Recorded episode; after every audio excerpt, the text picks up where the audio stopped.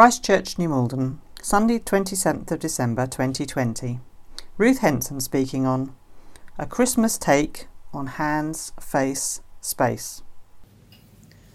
A few years ago, M&S ran a Christmas advertising campaign asking people to sum up Christmas in three words.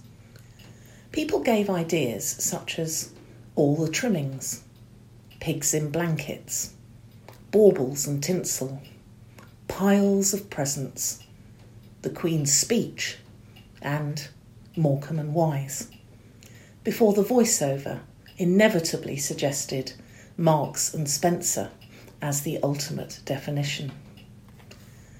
I could certainly think of some alternatives which sum up Christmas better for me. Christ is born, perhaps, or God with us or love came down.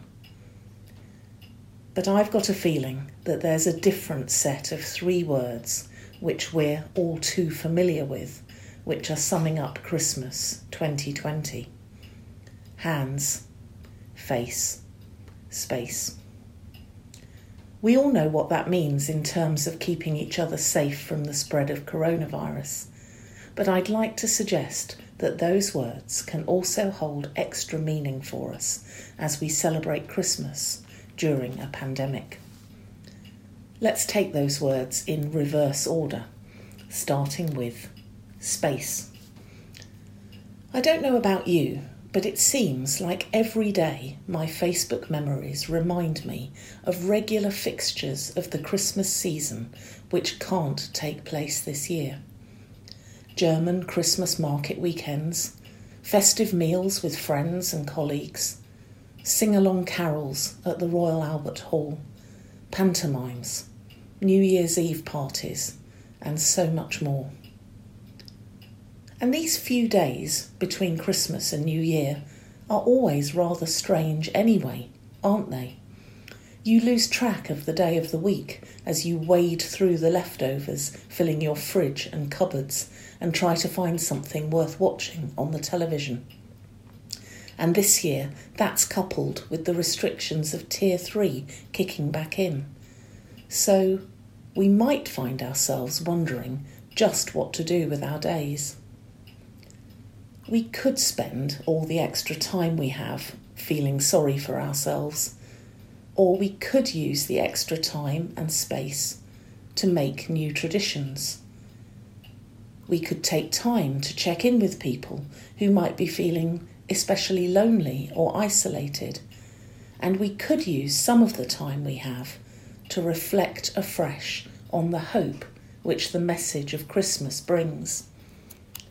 The Church of England are producing daily reflections entitled Comfort and Joy, which you can sign up for on their website www.churchofengland.org.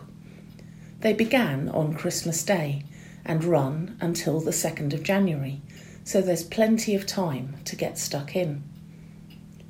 You might also decide to read one of the Gospels to focus on the life and ministry of Jesus during this season when we celebrate his birth.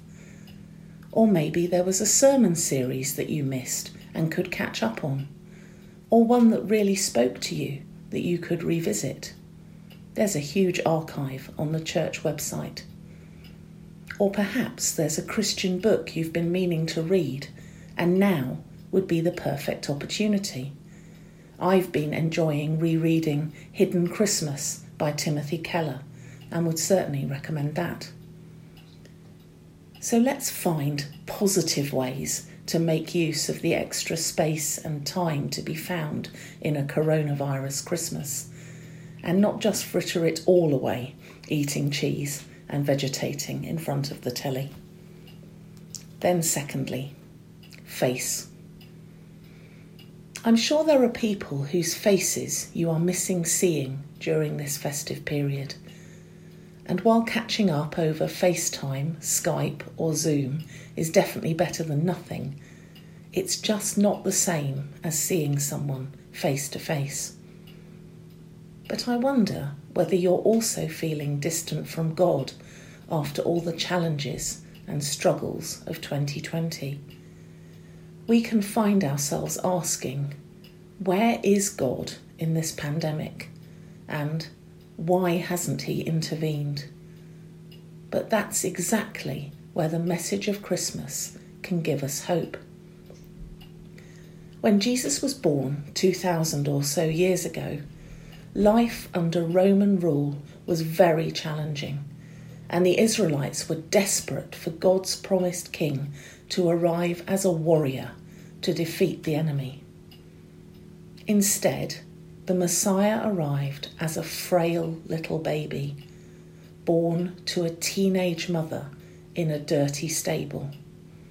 No wonder our reading from John 1 said, He was in the world, and though the world was made through him, the world did not recognize him.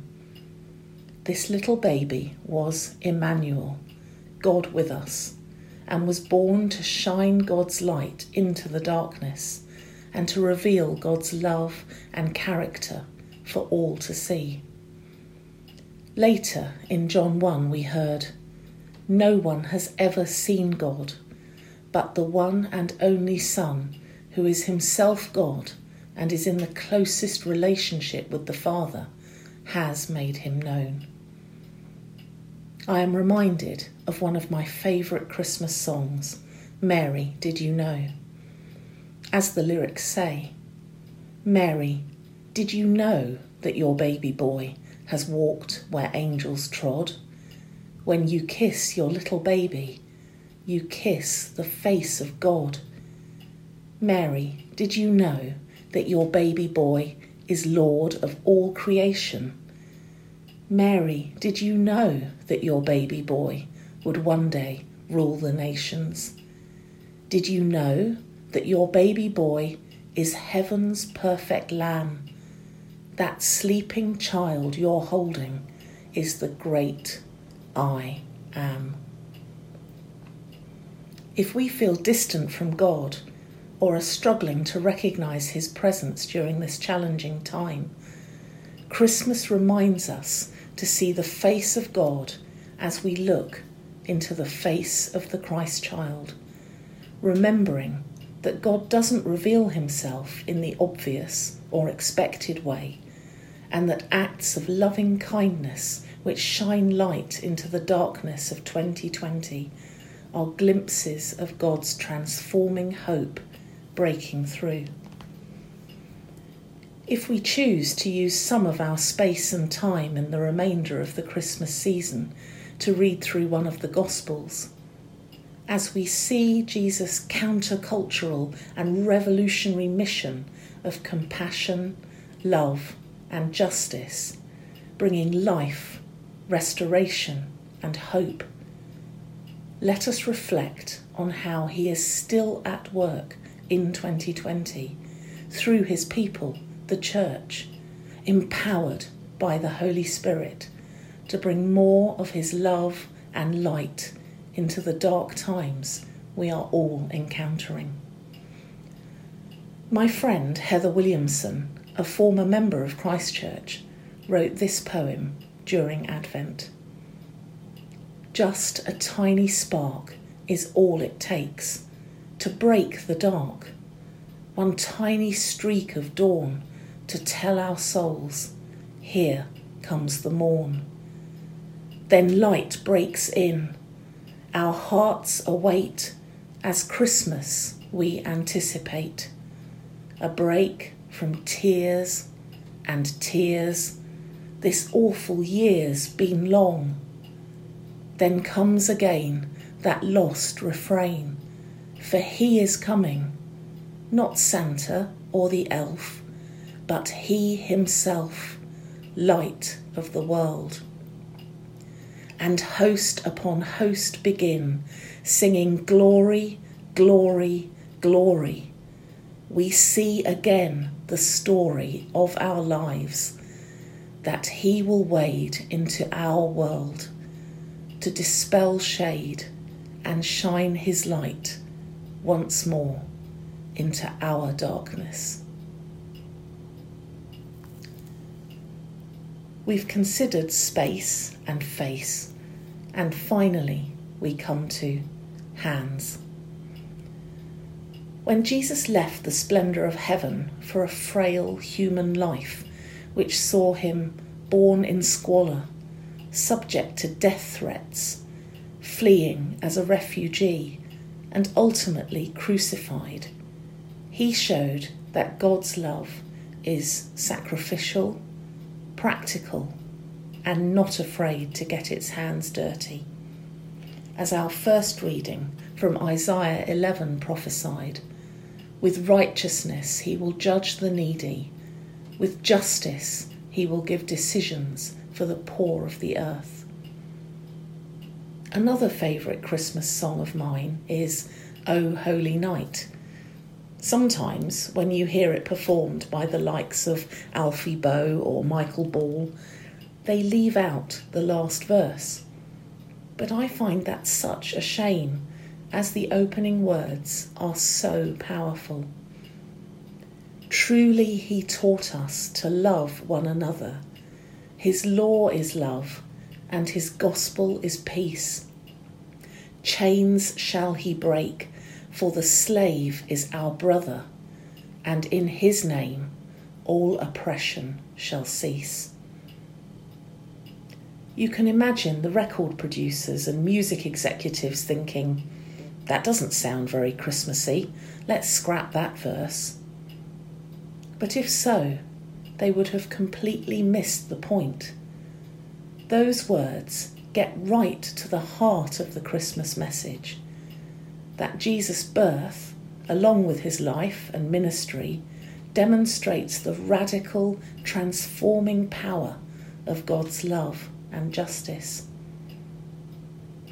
And God's charge to us throughout the year, and most definitely during this different and challenging Christmas period, is to follow Jesus' example and to love one another in practical ways. The pandemic has demonstrated the way that small acts of kindness and compassion can completely transform someone's experience or outlook. So let us ask God to show us people who are in need of help, support, or encouragement, and the ways we can shine more of His light into the darkness. I love the story of a church in France which was damaged by bombing during World War II. Once the war was over, money was raised for rebuilding, but the priest refused to restore the statue of Jesus which stood outside the front of the church overlooking the town. This statue stood with its hands outstretched, but the bomb damage had blown both hands clean off. The priest argued that the statue would be a constant reminder to the parishioners that it was their mission to be Jesus' hands, sharing his love in practical ways. The people agreed, and this quote from Teresa of Avila was added to the base of the statue. Christ has no body now but yours, no hands, no feet on earth but yours. Yours are the eyes through which he looks compassion on this world. Yours are the feet with which he walks to do good. Yours are the hands through which he blesses all the world. Yours are the hands. Yours are the feet Yours are the eyes. You are his body. Christ has no body now on earth but yours. So, next time you hear those three words hands, face, space, please do be reminded of the ways we should keep each other safe during the pandemic. But please also remember the extra space and time we have to consider and explore the message and meaning of Christmas. The hope to be found in seeking God's face in the face of the Christ child, who is Emmanuel, God with us, and the call to be the hands of Jesus as we bring blessing to others with our practical expressions of love and care.